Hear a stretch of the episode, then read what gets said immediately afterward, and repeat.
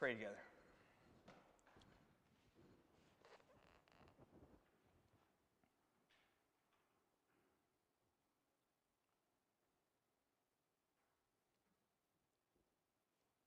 Almighty God, it almost feels like you have been preparing us for this moment. For the last three years together, we have been seeking the answer to what does it look like to live like a fearless, selfless follower of your son Jesus. And in a world where our fear and our anxiety and our selfishness is leading people to fight over toilet paper, Lord, you have called us for such a time as this to show what compassion and peace and kindness and fearless, selfless, what that life looks like. Lord, we give you thanks. We ask that in these moments you would take our minds and think through them, that you would take my lips and speak through them.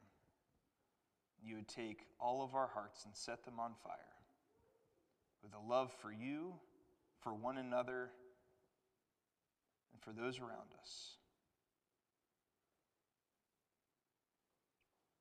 Lord, we love you and we thank you and we pray all of this in the name of your Son, Jesus.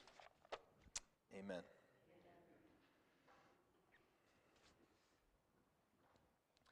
We've been working through uh, what the church calls Jesus' final discourse, uh, farewell discourse. It is the teaching that he gave them um, before he was arrested and uh, ultimately uh, tried and murdered and before the resurrection. And a main theme of this teaching is the world. That the world is out there and the world is not is not moving in the same direction that God is. That if we do the things that God calls us to do, the world will not applaud us. The world will not celebrate us because the goals of the world are not the goals of God. And once again, in today's text, we see this language. Jesus tells his disciples that you will weep and mourn while the world rejoices. For Jesus, the, the world is not just other people. The world is a spiritual force that is orienting life away from the way God has designed it. The world is creating chaos where God has designed order.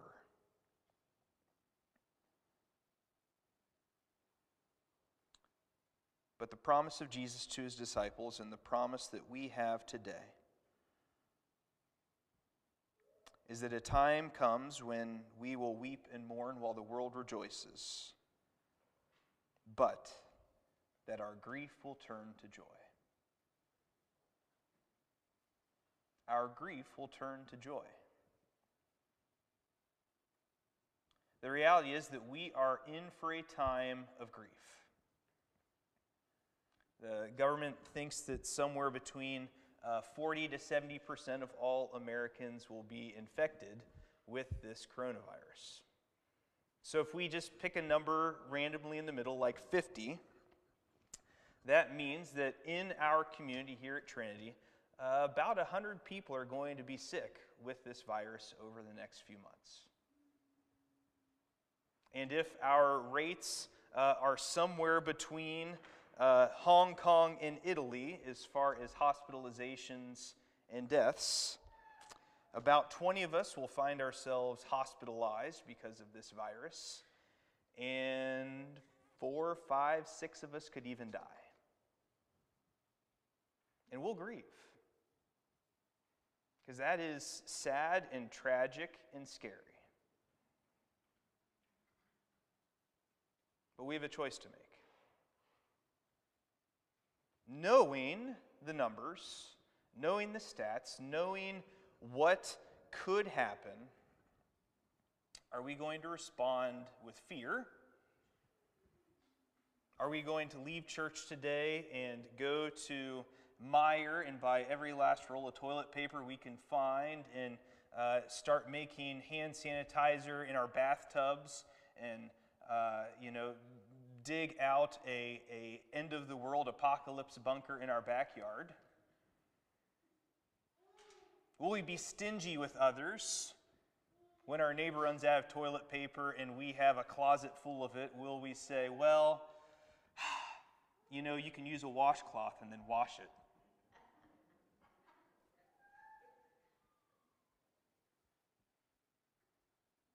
Will we respond in that selfish manner? If we did, that would be a mistake. But it would also be a mistake to be foolish. To say, you know what? I'm not worried about no coronavirus. I'm more concerned of dying from uh, cirrhosis from corona than the coronavirus. And we don't change our behavior at all. We continue going out into crowded spaces. We continue to, um, you know, visit people who are sick after uh, leaving the movie theater. And we can be part of the problem if we respond foolishly. But I'm convinced that God has called us to be faithful.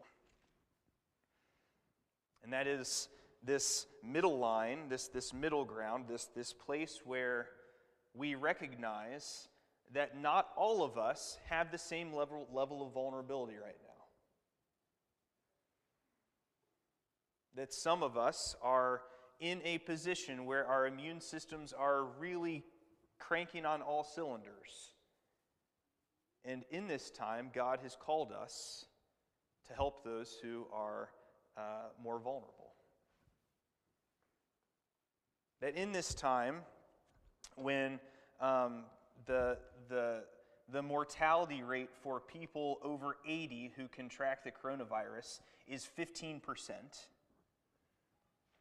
that we can come alongside uh, the older folks in our community who are, um, who are most at risk. That at this time, when people who have autoimmune disorders are especially at risk of hospitalization and death. And those of us who don't have autoimmune disorders can come alongside and make it so that they can live as safely and securely and cautiously as possible. Jesus told his disciples that now is your time of grief, but I will see you again and you will rejoice and no one will take away your grief, and no one will take away your joy. No one will take away your joy. That's a promise for us. That, that no matter what happens over the coming months with this virus and uh, the hysteria that surrounds it, that Jesus still sits on the throne. That as we come together and worship, it's still worth it because God is worthy of praise. You know, as I read this passage, the, the, the part that um, I find to be the very most encouraging and what jumps out at me is uh, really this section between like verses 19 and 31, where uh, Jesus says that though I have been speaking, uh, what the NIV translates figuratively, but really probably should be in riddles. Although I've been speaking in riddles, a time is coming where I will no longer use this language. And the disciples hear Jesus' final riddle to them, and they respond by saying, Now you're speaking clearly and without figures of speech. And Jesus is just sitting there like, No. That was another riddle. Like, like you don't get it. You don't get it at all. You don't get it at all.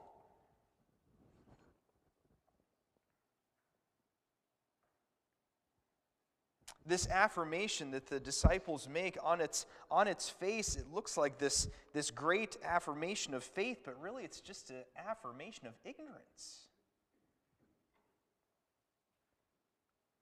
I mean, Jesus' response Do you now believe? Because you don't get it. But look at the promise he makes. I have told you these things this whole series of teaching that we've been going over the last few weeks, starting in John chapter 15.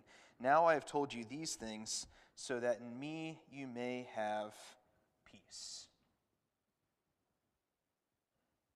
The peace that Jesus offers us is not peace that we earn. It's not because we get it, it's not because we've passed the test. Jesus gives us his peace because he loves us. You don't have to get it right. The disciples didn't. They are completely clueless. Like, Jesus says one thing, they say, oh, yeah, we get it, and say something completely different. But Jesus still promises his peace. Because the gifts that God give us are not because we've somehow earned them or are deserving, but because at the end of the day, God really, really loves us. God really, really wants us to know and trust Him. Even in times of grieving, that joy will come in the morning. Even in times of anxiety, that His peace will be with us. Jesus says, In this world you will have trouble, but take heart. I have overcome the world.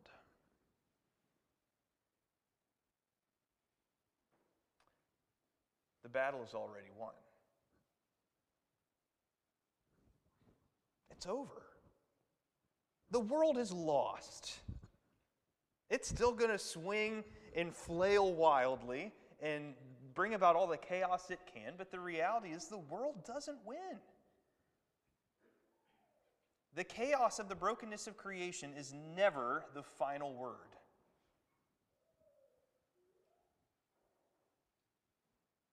Jesus wins.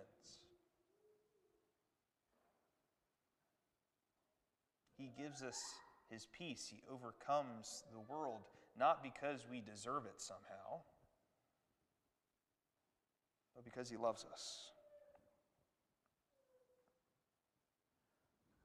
And in this season, we will be called on to love each other in a way that we have never had to before.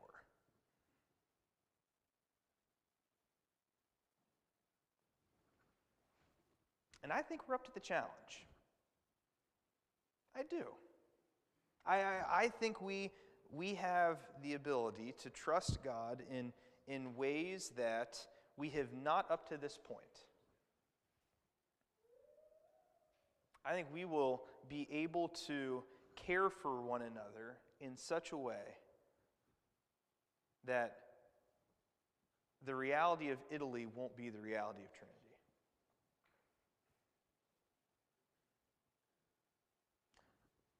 Which it goes both ways right? We've already established that, that some of our folks who are most healthy and least at risk are willing. Now, the question is for those of us who are more at risk, can we set our ego aside and embrace that in this time, God has called us to care for one another? That in this time, if you know in your heart of hearts that you are a person who is more vulnerable to this than, than we'll just say me, right? Like, like I will be the baseline, right? 32 years old, relatively healthy, uh, not as fat as I was a year ago.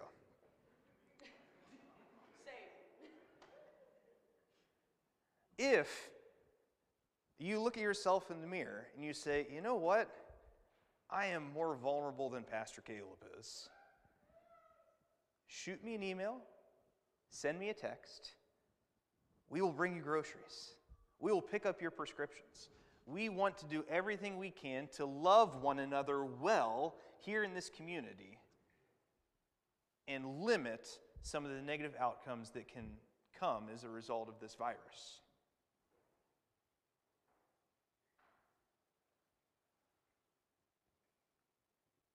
And that's going to require humility, which is hard. I get it, right? We are, uh, we are red blooded Americans who eat steak and, uh, you know, watch Chuck Norris. And, um, and it's easy for us to say, you know what, it won't happen to me. I'm tough, I'm strong, I've got this figured out. But if we are wise, we will embrace the gift that God has given us of this community.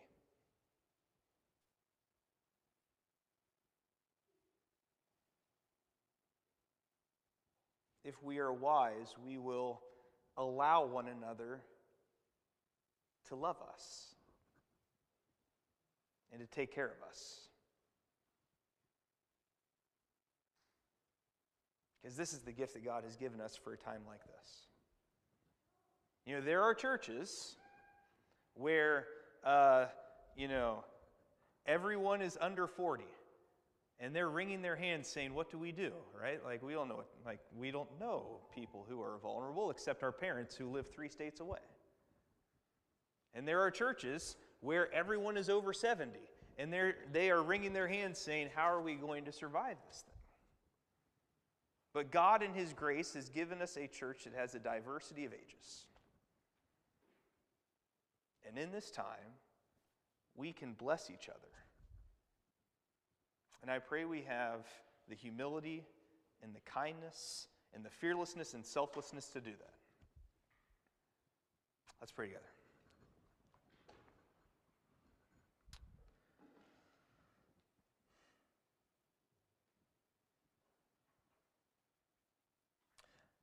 Precious Lord, we have nothing to fear because you've given us your Son, Jesus.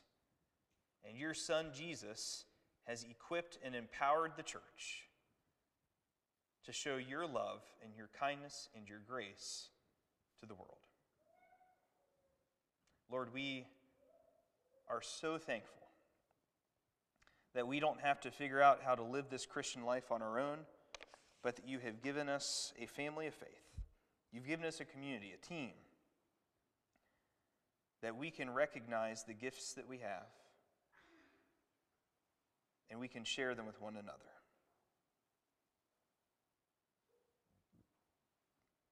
Lord, you are good. Your grace abounds, it overflows. And we give you thanks. Amen.